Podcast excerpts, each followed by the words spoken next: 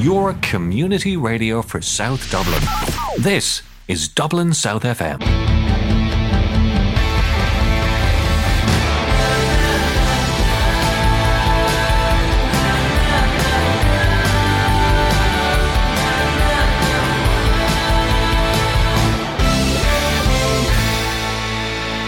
Welcome to Business Eye on this Friday afternoon. I would normally say a beautiful Friday afternoon, but it's raining. It's raining. And I'm feeling a little bit sad as well because my co host, Simon, is not here with me today.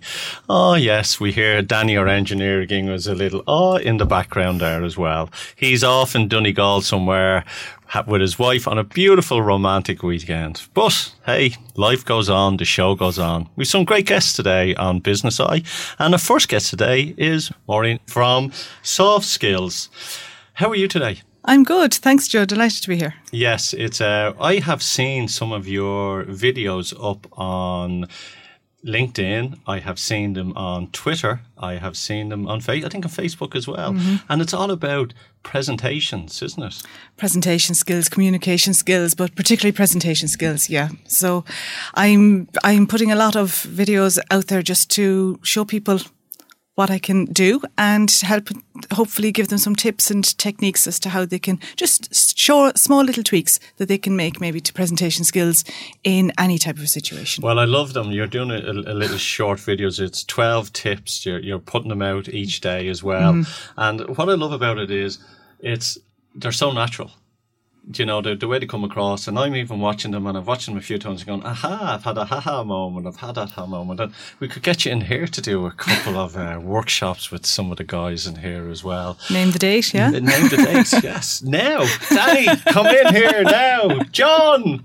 So you're a school teacher by trade, we yes, could say. Yes. Yeah. So a school teacher, why did suddenly this you know, from teaching primary or secondary? Secondary. So, so oh well, then I can understand left. So from secondary, you kind of went, okay, I'm going to take some time off, and I'm going to use is it passion or love for for teaching or for helping people express themselves and go into the corporate world? Mm. Where was that? How did that happen? How did that happen? Well, I suppose the, the teaching side is something that I've always wanted to do from the time I was a child. All I ever wanted to do was teach, and I loved it, and I still love teaching. And two years ago, when my my youngest son started off into college and then the house that was the empty nest at home. And I suppose that was one thing that made me start thinking about what do I want to do. And a couple of close people very close to me had passed away recently and I was just just questioning different things about life and part of it was do I want to teach for the rest of my life? And another big question was is there anything else I can do? Yeah. Am I yeah. able to do anything else? So I decided that I would apply for a career break. And I really didn't know at the time what I was going to do at that stage. Went to a career coach, and the advice was, well, teaching seems to be what you're good at. Why don't you do that? And I'm like, okay, well, how can I use those skills? So I decided that I would go into training and did the professional practice search last year in training and development. And then it was like, well, okay, now I can train. What will I train? But I've been a member of Toastmasters for the past nine years. So they're skills that I have. And then it just seemed a natural fit. So that's. So it was kind of going, okay, I need to express myself a little more. I've, you know, there, there is time. I don't want to wake up when I'm 90 and go, oh my God, I haven't experienced other things in life. Mm-hmm. And I love it there what you said that, you know, you wanted to do, you realize your, you know, your vocation, let's call it, is, is a trainer, a teacher. But then the, when was it the ha ha moment? He went, you know what? I've been in Toastmasters for nine years and I'm going to marry these two together. Was yeah. that, was there an excitement when you just, when that kind of, that realization hit you? Um, I suppose it sort of evolved into that because when I was first do- doing the, the training course and I thought, okay, I'll do general soft skills. That's where the name soft skills success came from for the business. And then, you know, when I was, when, because I had no business background, no business experience, went to my first chamber meeting, Kildare Chamber, and, you know, the advice I was given was you need to narrow down, you need to find a niche. So rather than trying to find a niche market at that stage, I said, right, I'll find a niche service And that's why I focused um, on the presentation and communication skills. And I thought that was, I suppose it was the easiest, most natural way for me to go. do, do you think being, you know, getting into sort of the natural way and, you know, presentation skills that you kind of have to oh I have to be really good at this myself all the time. You know, like even There sitting is. even sitting here talking to me, you know, do you kind of go oh I, I can't mess up or whatever because I hadn't thought it until you just said it there now. but that's what it is. You know, it's, it's There is there is a certain amount. I I, I flip it around and I look at it as, being an opportunity. So I attend a lot of networking events, and at those networking events, there's very often the 60 second pitch. So I see that each week as me having not just the opportunity to promote my business, but to really show what it is that I can do. And an example of that was at I wasn't very long member of Kildare Chamber, and, and business each week gets the opportunity to do a 10 minute presentation on their business. And I went in and heard that the person who was supposed to do it wasn't able. And I said, Well, do you want me to do something? And I gave a 10 minute presentation off the cu- not off the cuff. I sat down for five minutes and I put it together. And that actually showed people in the room far better than anything I could have prepared what I was able to do, how I was able to deliver. And that's the type of thing I suppose that I've got skills to be able to do that. I'm sure it's a question that you get answered all the time, and I'm going to ask it anyway. Is which, who's harder to teach, teenagers or adults? Or which uh, is more no? Which is more fun? adults are more fun. I was de- delivering a networking masterclass yesterday at, for the National Women's and Enterprise Day in the Curragh in Kildare, and I loved every second of it. It was it was a forty five minute workshop. Time was running over, so I had to cut it back. I cut it back to about thirty five minutes, and I was just loving every second of it because the the ladies that were there were literally on the edge of their seat listening to what I'm saying. You try teaching teenage boys Irish and French, you don't quite get the same level of attention. No, you know, no. There's, there's they're not hanging on every things. word. Oh my god! Li- oh, listen to teacher. Yeah, no, yeah, no. I, Yeah. yeah, I would say that the adults respect. I think which comes in. You know, there's there's a certain level of appreciation. Very often Yeah. from from students, they don't realise until after they've left school that the effort that teachers are putting in and that it was genuinely for their good and that they weren't on their case all the time for the sake of just being on their case. Yeah. But I suppose adults are there and they appreciate much more. Do you cringe sometimes when you go to, you know, networking meetings or events and you hear people speaking? Or do you are you always judging when someone is speaking out? I could have done that better. They could have do that. Do, do you know what I'm trying to get at? I know there- what yeah. you're saying. Yeah. It's it's not the, the cringing, definitely not the cringing and not the judging, but sometimes you just think just a little tweak would just make a difference there. And sometimes that can be in a sitting down having a one to one with someone afterwards. I might just give a little suggestion and Yeah. that is is enough to sort of change. Is it ever a case then of the suggestion that you'd ever said to someone, "No, not for you"? D- Do you know it's it's stage is not for you? Have you ever? Do you know it's it's being honest with someone, isn't it? Really? Do you hmm. know? Have you? No, not for you. No. I think you can tailor the way that the presentation is given depending on the person that's there. And for some people, it could be that they need to read all of their presentation out because they're just too nervous to stand and to be able to deliver it without notes. So then there's a way that you can manage that as well so that they can still try to keep eye contact with the audience by, you know, there are different tips that you can use there. So if the writing is in large font and it's only taking half the page, it means that they're not, their head isn't dropping down so that the illusion is created of eye contact. So that's the, Isn't it eye contact? I think is is the most mm-hmm. crucial thing. I always, when I'm at an event or if I'm speaking at an event, I try to make contact with everybody in the audience because that is the human connection on it. Um, PowerPoint. Do you believe in PowerPoint? Do you disagree with PowerPoint or or how it is used? The PowerPoint gets very bad press, very bad name, and it is the one thing that the most common question that people ask me on social media is about PowerPoint and use of PowerPoint. And an awful lot of people mistake the word presentation and doing a presentation with a PowerPoint. The two are almost interlinked as being the same thing. The first question that needs to be asked is Do you need PowerPoint? Yeah. That's first and foremost.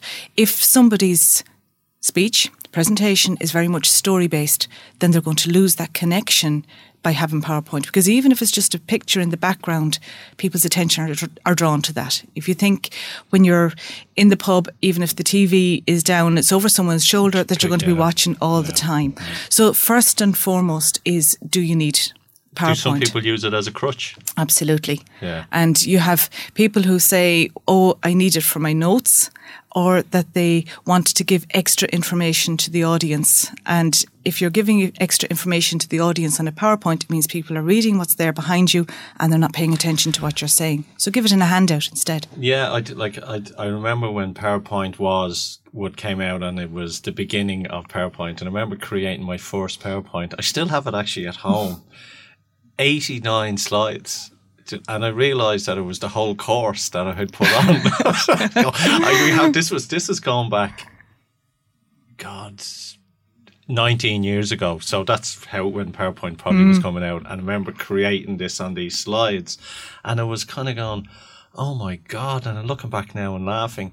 If I do use it now, I only use images. Yeah. And that's and the images because it's the visual part of it where people when you're thinking and they might go aha the haha mm-hmm. moment. Um I've seen people myself talk and they have the slides and they're looking back at the slides to sort of read what what's on it as yeah. well. So it's that that tweak on it. Yeah, the PowerPoint, the key thing I'd say, does it help the audience better understand or better remember what you're saying? And if it doesn't, then you don't need it. Lose it. Yeah. Lose it on Absolutely. It. What about dress? Do you know, uh, should someone dress in a certain way or is it just I, I, know it's an unusual question. Yeah, I, th- I think you need to show respect for the audience. Yeah. And there's a, there's a guideline that's out there that you should dress one level up from your audience. So I suppose the, the thing is, it's bearing in mind who your audience are, what's going to be an appropriate dress code for them. Um, you had your guest in here last week who was talking about dress and corporate dress and all of that, yeah, and what's yeah, what's yeah, suitable. Yes, so you know it's this it's the same thing there. If, if, you want to, if you want people to connect with you and to listen to you, you have they, they have to see themselves in the words that you're using and the way that you dress. Yeah, I and it's how you want people to perceive you. Do you mm. know, they want to see you as, you know, professional or do you want to see you as a messer? I, I yeah. think that there is that line and it's people want to do business with people that influence them. Mm, yeah. Or want to yeah. be like you or, or, or whatever as yeah. well. What what would you say are the the the tips that someone who is starting off and they're not too sure on what they're doing and want to have a better in, a better insight onto it into into talking into, into talking. talking. in general first thing always who is the audience that, that, that are going to be listening to you what what audience are you going to be speaking to so whether it's at a, a networking event and you're doing a presentation that's there, whether it's to clients that you're doing a presentation, if it is, we'll say, an internal presentation that you're doing, who are the audience? What information do they have already? What information do they need to know? And just the minimum of what they need to know because we feel we have to give information overload. People feel I've got so much to say on this and I've got need to tell everything. People don't remember it. That's great. Look, we're going to take a quick break and we'll be right back. I'm going to ask you a few questions on about overload your community radio for South Dublin. This is Dublin South FM. Hello, folks. Welcome back. We're talking about presentation skills, and I'm real. I have a list of questions here that that's buzzing through my mind because I always want to be the best of the best as what I can be, and I want to find out what are the do's and don'ts that people need to know or should do as well. And we were talking that before the break. Give us some more tips on what people should do or not do.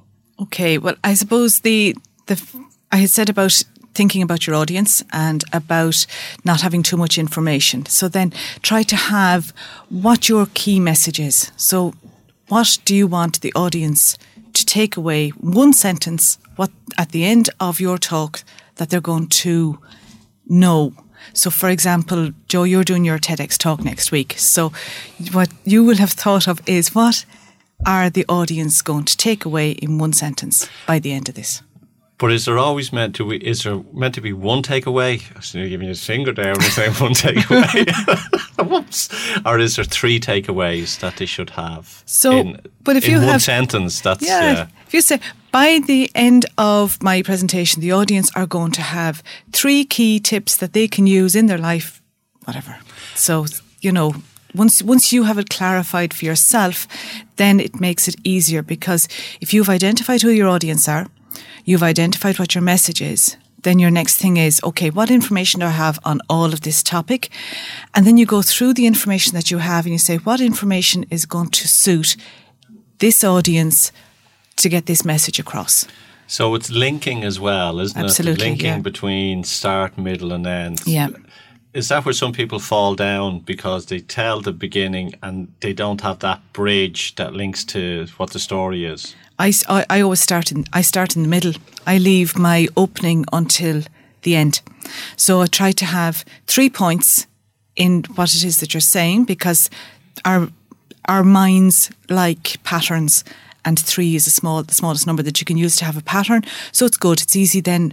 It gives clear structure to what you're saying to help you remember it. It gives clear structure to the audience so that they know exactly what it is that you're saying. So the body of it broken into the three parts. And when that's done, then I would build the opening around that and then the closing. Overload. Yeah.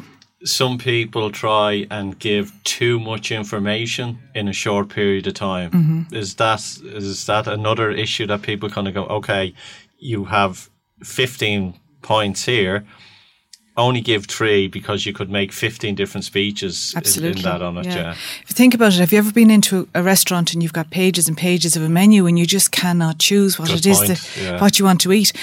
It's the same thing. Yeah. Yeah. It, it's that reminds me. Do you ever do you know where you're on holidays and there's a strip of all restaurants and you look at the first two and then you walk down the Yeah. whole strip and everyone argues about where you are and then you end up going back to the first one. That's Every night. every night. and and it's it's like when I go to a, an Indian restaurant, I'll look at as you said, I look at everything, but I always order, order uh, lamb rogan Josh. yes, yeah. But Yeah. but at the same time, there's all of this information, and it's almost like too much as too much choice, and it's like I just can't decide. So then you go for Yeah, yeah. go for the it. familiar. The- so we're look it's the do's and don'ts you know it's the overloading it's the links as well between each part of your presentation Mm-hmm. Clear speech as well is that very important It Well, is, and part of the clear speech is going to be not speaking too quickly. And particularly when we're when we're nervous, we tend to speak very very fast. So it's as part of the practice, and the practice aloud. This would be a big thing that I would say because something could read really really well. You've a speech written out on paper and it reads very well, but it's very difficult and awkward to say because it's a different type of language that you're using. So when it is a speech that you're delivering, then it's going to be short sentences, it's going to be simpler words and clear ideas and that you're, you're practicing that aloud so that you know what it sounds like and you know where you can pause, where you can maybe put in extra emphasis on words and, and so on to vary tone. Yeah so it's the tonality as well it's Yeah. it's which is quite important what about uh, moving across the stage is yes or no you know i've seen and i am a bit of a pacer myself because i'm connecting with the audience but can you overdo it as well Yeah, because it can be very distracting. If somebody is pacing back and forth, it can be very distracting. So it's just a matter of, of thinking things through. When you're making your main point or any important point, stand in the center so that everybody has very clear view of you. If it's a case that you are using PowerPoint that and you want to make a very important point and you don't want them distracted at all, blank out the PowerPoint. You can press B on the laptop to do that if, if there isn't a blank on the clicker. So that means full attention is on you. And it creates a bit of variety as well because the audience are like, what's gone wrong with the PowerPoint? And they're Yeah, focused but, on you. But something always goes wrong with the PowerPoint. I've never been to a presentation ever that if there's different speakers that everything runs smoothly with the PowerPoint. And Something always goes wrong. And that's why your key thing, your notes aren't on the PowerPoint. Yeah. So the PowerPoint is there as 89 as the extra piece. and when you're practicing, practice without the PowerPoint as well, so that you're not depending on what's coming up as your trigger for what you want to say. Yeah, it's it's so it's it's it's all these little small little key features that make it a great speech. Are we do we try and woo the audience for a clap or are we trying to do it for them to have that haha moment themselves? Like is it do you know like click hmm. click applause or inspirational Think back to what I said about what's the key message that you want the audience to take away at the end.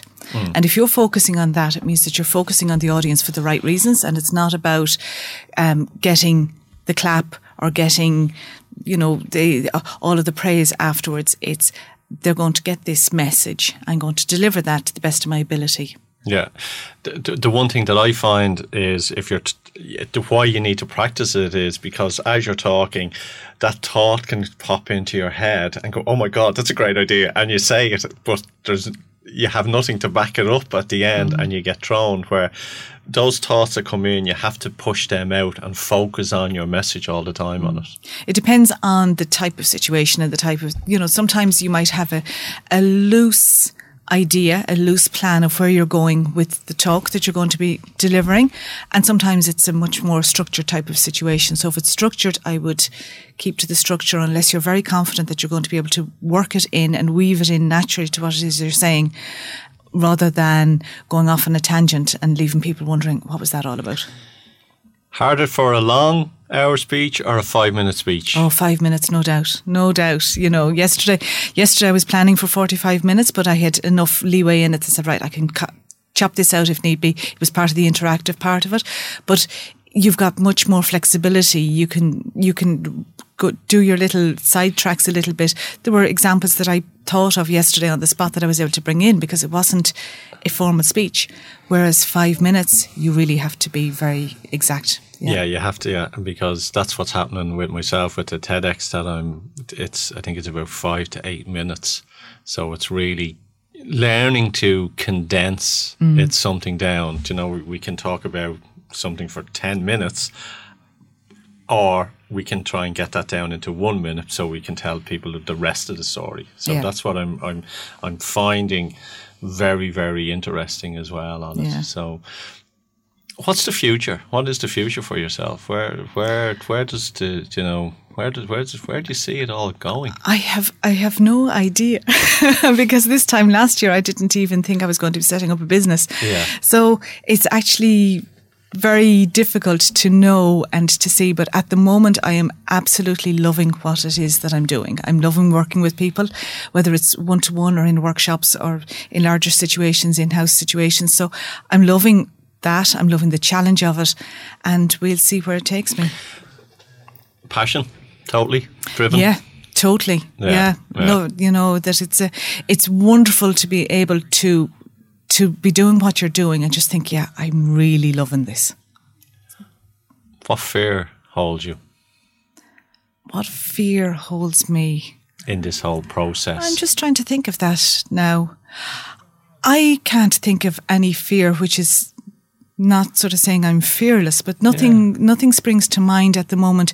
I have pushed myself further since leaving teaching than I ever thought possible. So the more you push yourself, the more you realize, do you know what I can do this? And if I don't and it doesn't work out, so what?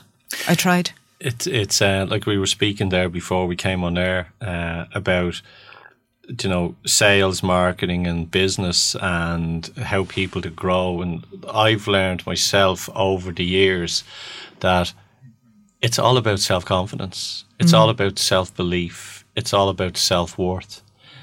And I think that's I think there's a stage, like I read somewhere that the biggest fear that people have in life is standing on stage and talking to people. I'm blessed in a way. I never had that. Mm. I've, you know, I've, you know, people used to, neighbours of mine used to look in through the window when I was a kid and used to be dancing in the kitchen with a, with a sweeping brush, you know, and singing. I know I'm a rubbish singer, but I, I like mm. entertaining, you Yeah. know, but, um, but I was shocked at the biggest fear people have is public speaking. That's a misquoted Is statistic. It, Yeah, is a misquoted yeah. statistic. Yeah, it was, and th- that's a whole other day's. it's- Yeah, it's, no, it's a whole you know, other day's uh, discussion. As one of the, the points that I make to people with regard to using statistics in speeches and all that to back them up and to check them and to make sure yeah. because it's it's all over the place. People fear it more than death, but when you actually go and dig deep into it, people were given a list of fears. Apparently, I'm not 100 percent sure on the facts of this. They were given a list of fears, but there were things like um, drowning and death, and but there were whole variations of death, and public speaking was one of them. So then, it's, it's like the 10,000 hours, you know, coming an expert. That that theory is based on, um, I think it was vinyl, vinyl, violinists or piano people playing the piano, but all these people were ahead of their game already, and then they got them to spend 10,000 hours, which then brought them to the next level, and it's that again as it's you know hang on it's not really uh, you know 10,000 hours makes you an expert. If you had someone who could never run Yeah. 10,000 hours wouldn't make them an Olympic runner you know Exactly. so yeah Exactly, it's, it's yeah. interesting on that on Yeah. it but but but you, you said it there as well facts we talk an awful lot about fake news Mm-hmm. do people need to really back up which you know the statements that they're making or can they get away with it nowadays I think I don't think you can get away with anything nowadays because if you throw out a statistic, someone can look it up on their phone. You know, before you yeah. before you finished your sentence, they will know, and it's your credibility that's at stake. yeah yeah honest. So It's- if if you give a fact that's incorrect and you're stating it as being fact, then people are sort of saying, well, they don't really know what they're the talking world is ending no it's not you liar yes it is I believe it that's another day story Yeah, exactly. So tonight uh, you are at an award ceremony. yes. Yeah, tell us a little bit about that. So South South Dublin Chamber Award. Um, it's I'm a member of South Dublin Chamber and Kildare Chamber, and their South Dublin County Awards are on tonight in City West Hotel. So I have been fortunate enough to be shortlisted in two categories: so for the best networker and best startup business. Best networker. Yeah. That's impressive, isn't it? It's a lot of bad coffee. yeah, a lot, a lot of bad coffee. Three, four, three or four cups of coffees a day. Yes. So that's it. You also some workshops as well coming up on presentations. So it particularly on the the next workshop that I'm running is on the 60 second networking pitch because networking is a huge part for people going out and promoting their business and getting their business known. And a lot of people actually hate the 60 second networking pitch. So this workshop is specifically for that and it gives the tools and a, a whole technique as to how to put together a range of pitches, not just one, so that they will go away being able to deliver a different pitch every week. Where is that on? That is on in the West Grove Hotel in Clane on Tuesday, the 12th of November. The tickets are on my website. And if someone wants to reach you on LinkedIn, where can they get you on LinkedIn? So LinkedIn, Maureen McCown. I'm all over social media. So the my videos that you mentioned there, I'm putting them up on social media, but they're also available on YouTube under the Soft Skills Success, um, the website softskillsuccess.ie, and you can follow the page on Facebook. Twitter, I'm Maureen McCown, and I've just recently got into Instagram as well. So I need to pull back on all this social media. But yeah, they they can blow you up. And an email can. address if someone wanted to reach so out to you. Maureen at softskillsuccess.ie. Maureen, it's been a pleasure having you on to Business Eye. Simon would have loved to be here to get all the notes and all the information as well. I'm uh, a great half hour, loved it. Loved it. Thanks a million. And uh, look, I wish you all the best in the future. Thanks a million, Joe. And uh, talk to you soon. Nice. Thank you. Broadcasting to South Dublin on 93.9. This is Dublin South FM. And welcome back to Business Eye. Uh, we have our second guest in today, and it's Robert Massey. Robert is one of the directors of Massey Brothers Funeral Home. People, I tell you, it's an unusual um, conversation to have on Business Eye, but as we know, funeral directors run businesses. And when we do think of a funeral home, we think of, unfortunately, death, uh, we think of sadness.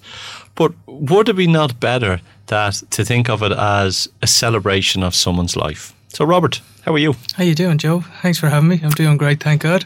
Yeah, yeah, um, yeah. You look the part. Oh well, thank you. I always say often in this job, it is all about first impressions. So uh, you always have to give the best you can you can do. Yeah, it, it, it is about first impressions, and I know because of you know I've had family members and myself who have passed away um, over the last couple of years as mm. well. That it's it's one of the calls that people have to make when someone has passed away. And it's that call is who do I call?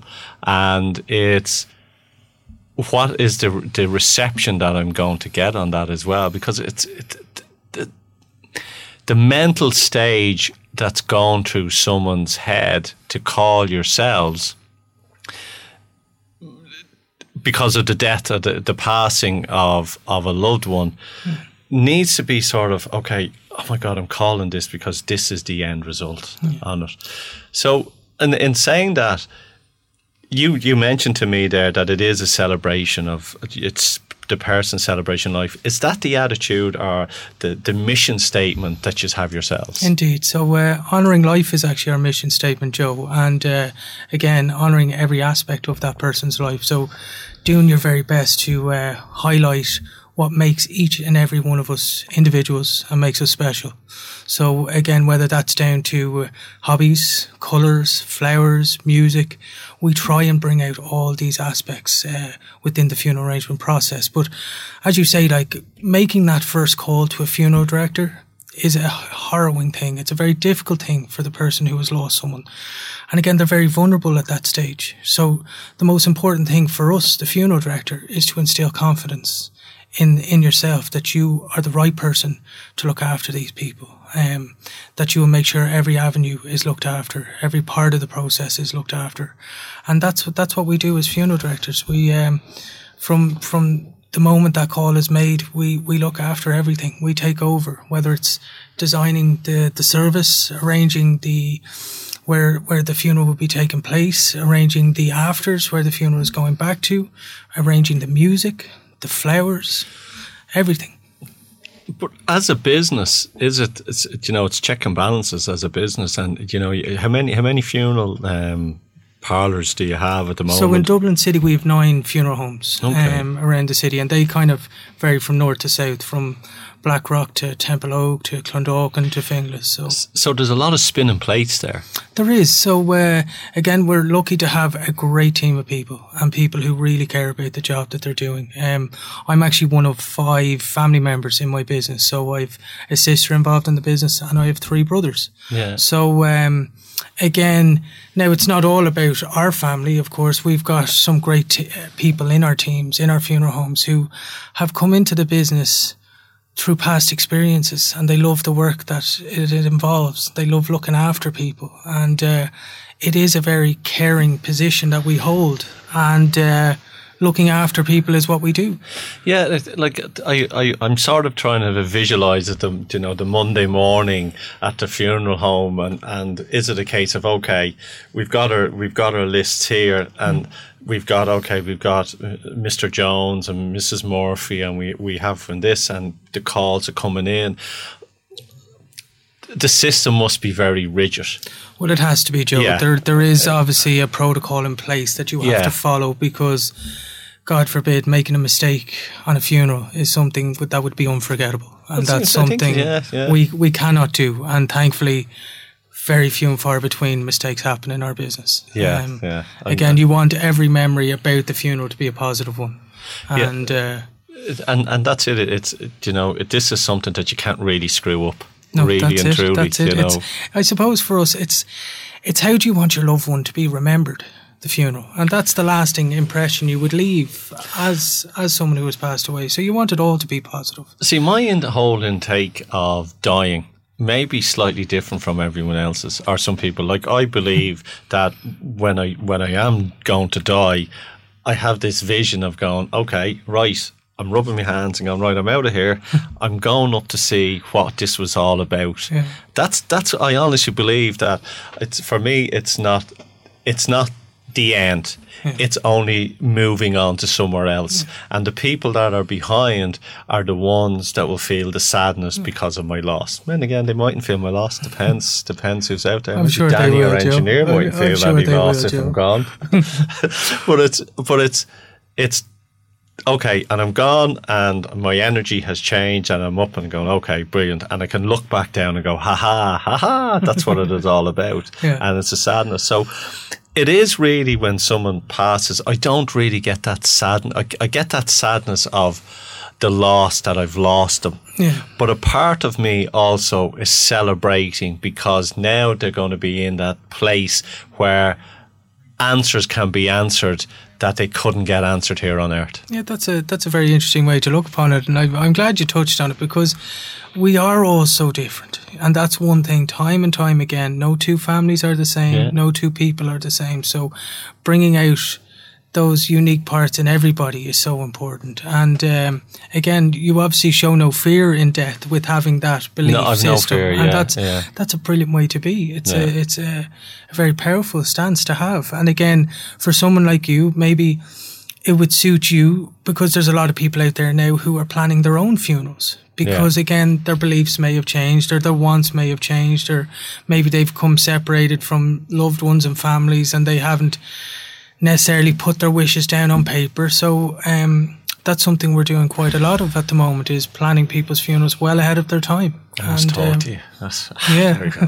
Do you could do make a really interesting funeral Do, Joe. do you do elephants? Do you, have you got elephants on your list? there's no such thing as no in our business Joe that's that's that's for sure The to- the big thing that what I, I'm fascinated at as well is the these pods now that you can get and get yourself put into where a tree can grow Yeah, out of. yeah. Are they happening in Ireland at the moment, or is that just something that hasn't reached here yet? No, it has. It has reached here. And again, people are slow to try new things. Um, there's all sorts of options available to people, whether there's you can get your ashes put into a firework if you like. And you can you can, you know, let that firework off into the sky and away you go. But Yeah. um, you can there's options where people would be go out and rent a boat and take their, their, their ashes out into the middle of the sea and Yeah. so again, it's just whether or not you're open to that, or whether I often find whether you're asking the right questions, but more so whether we're asking the right questions as the funeral director and not following a set script It's all yeah, the time. it's it's it's really bespoke, isn't it? No, it is because is, yeah. like 10, 15 years ago, Joe, every funeral would have been more or less the same. They followed the same process. They followed the same pattern. They went to the funeral home. They went to the church that evening, church the following morning, and on to the cemetery. But that's happening less and less as time goes on. People are moving away from those secular funerals and those religious funerals, and they're doing more celebrations in um, It's more in crea- different venues. Yeah, so that's that's I it, I wouldn't say that's the driving factor. Um, of course, burial space has become quite expensive in certain areas in Dublin, and cremation is an affordable option. But then again, some people have a fear of burial Yeah, and don't yeah. have a fear of the cremation. Like Yeah. going back to the 1800s, late 1900s or early 1900s, people were buried with bells attached to their fingers. Just in and case, again, uh, just in case they woke You up. You know the stories about the scratching and yeah, so those yeah. those fears are are still very much so alive in a lot of traditional people. So uh, again, one way to uh, move away from that is to be cremated. Yeah, I'm fear of waking up, but you can burn me alive. oh God, oh God. That's it. But it's one of the old traditions as well. It's probably phasing out is the horses. Yes. Or can is there still? we still have horses, so you? again, yeah, no, and it's yes, it's it's not as popular as it was even ten years ago, and they are more of a traditional. They are related to the traditional funeral type, but Yeah, again, yeah. listen, we we have a motorbike hearse, we have a motor hearse, we have the horses. So again, it's trying to give every walk of life that option that they lived by. You know, there's still Yeah. inner city, Dublin Eight. We have um, a couple of branches around that way, and the horses are still very popular. You see them around Guinnesses, Yeah, you see no, them around yeah. Stephen's Green, and It's like I, I know even wakes, you know, are more. Popular down the country than they are in Dublin as well. So it's it's yeah, it's, I, I, and I think everything is evolving. Well, I think people are evolving, people are changing, and I'd like to see you know people are looking at debt in a different way, and hopefully. You know, a lot of people look at death the way I look at death because it's you know it's a better way to have it than Well, it. th- that that gripping of sadness. But say with the person that has passed away and the loved one that has le- been left behind, and I know of from people that have gone to bereavement counselling, and they haven't got much from it. Okay. They felt that the, it was missing and it was lacking something, and is it something that is evolving or is it something that yous offer as well as part of your service is that bereavement counselling that help those people get on and live their lives Well, I think as a, as an Irish culture, we're quite proud people. We're quite private people. So a lot of people like to grieve in their own way. But yes, I do think it's very important. Um, we have uh, two counsellors who work for a company, and again, in the event that people want someone to talk to, um, we would suggest these people. Again, it can be quite a emotional experience. So it's very important to us that we're we're putting the right people in front of them. Um, but each to their own. Everyone is different, and again, what might suit me might not suit you. So I would always just encourage people to talk to people after the bereavement. Ask Yeah. for help. Don't be don't be scared of asking for help. yeah t- talk is the biggest issue isn't It it, is, That and people, I, I do think, in. yeah, and I do think just culturally we're just we're strong people, and we don't feel that that's something that would be welcomed. But statistics is it a fact or fiction that someone who passes away their partners you can a lot of, die within that first year of them passing away fact fiction uh, no, there's it can happen. Yeah, it all depends yeah. on mental state, though. It all Yeah. depends on how you it, view it? that. The and again, I I've known people who sadly maybe they might have been married to their wife fifty years. The wife passes away, and you can see these people deteriorate then after because they relied so much on each other. They live, would see it as a long life is ha- it, it, it's a happy loving relationship and they're the people that that live the longest. Yeah. it is yeah. Like my, my, my mother in law sadly passed away just nearly three years ago, and the impact it's had on Jimmy, my father in law, was it's amazing the love that they had, but he's very he's very clear on what and that he will see her again, but he feels honouring her every day and Yeah. going to see her every day. That's part of his process, and. Uh, it's about caring isn't it for yourselves as a business it's about really caring on it no, Yeah. that's it.